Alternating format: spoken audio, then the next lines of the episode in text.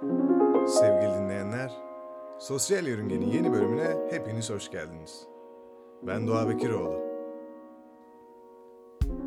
Korona pandemisi bitmiyor. E aşılar zaten gelmiyor. Kimileri önümüzdeki ay gelecek, yok bir sonraki ay gelecek diye iteleye, iteleye, iteleye aşıları herhalde bize unutturmaya çalışıyorlar. Saldım çayıra, Mevlam kayıra anlayışıyla topluma sözde bir bağışıklık kazandırılmaya çalışılıyor ve sürekli aman maskeye dikkat, aman sosyal mesafeye dikkat deniyor ama aşılar nerede cevabı bir türlü alınmıyor. Her neyse konumuz bu değil. Konumuz bu dönem içerisinde çekilen filmler.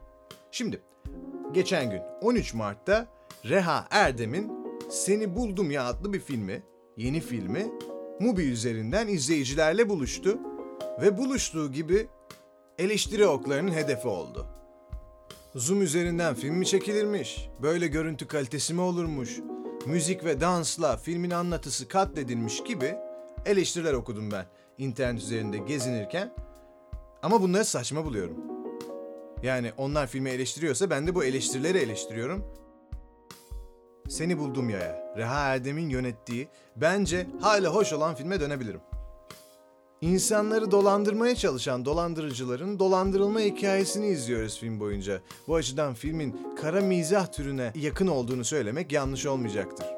Film daha önce de söylediğim gibi zoom üstünden çekildiği için bir pencere yapısı kullanıyor ve bence bu pencere yapısı filmin anlatısına hayli uygun. Öyle ki ana karakterimiz bir dolandırıcı ve üstten gelen bilgilerle dolandıracağı kişileri gözetliyor. O bilgilerle onlara karşı bir profil oluşturuyor. Onlara nasıl yaklaşacağını teşhis ediyor. Bu bir gözlem değildir de bu pencereden karşı tarafa bakmak değil de nedir? şeklinde bir soru yöneltebilirim. O açıdan dediğim gibi ben bu pencere anlatısının filmin yapısına hayli uyduğunu düşünüyorum. Ve tam da bu yüzden yapılan e, eleştirileri de yersiz buluyorum. Zoom üstünden neden film çekilmiş gibi eleştirileri yersiz buluyorum. Ki keza Zoom üstünden ya da Skype üstünden e, çekilen birçok korku filmi var. Yani bunlara da bakmak gerekiyor. Onların ne kadar verimli olduğuna da bakmak gerekiyor.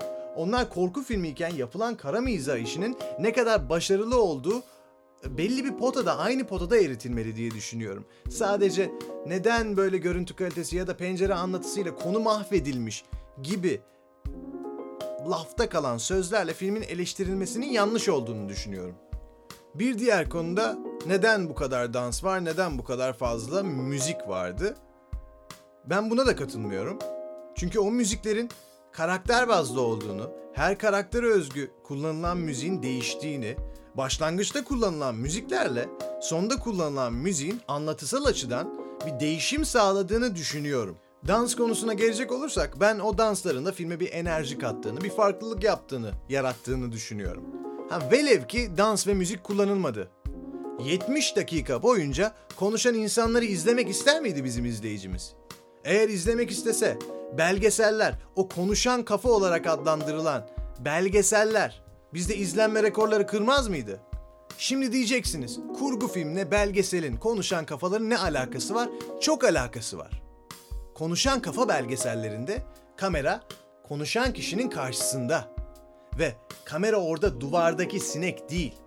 Bu yüzden konuşan kişi kendi benliğinin dışına çıkıyor.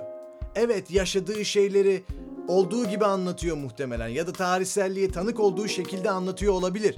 Ama orada konuşan kişi farklı bir karakter. Kişi kameranın bulunmasından ötürü farklı bir kimliğe gibi bürünüyor. E kurmacada da böyle. Serkan Keskin dolandırıcı bir adam değil. Farklı bir kimlikte orada. Demem o ki ben filmi çok beğendim. Herkese de tavsiye ediyorum.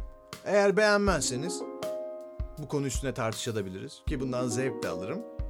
Diyerek bugünkü podcast'i de bitiriyorum. Kendinize iyi bakın. Ben Doğa Bekiroğlu. Hoşçakalın.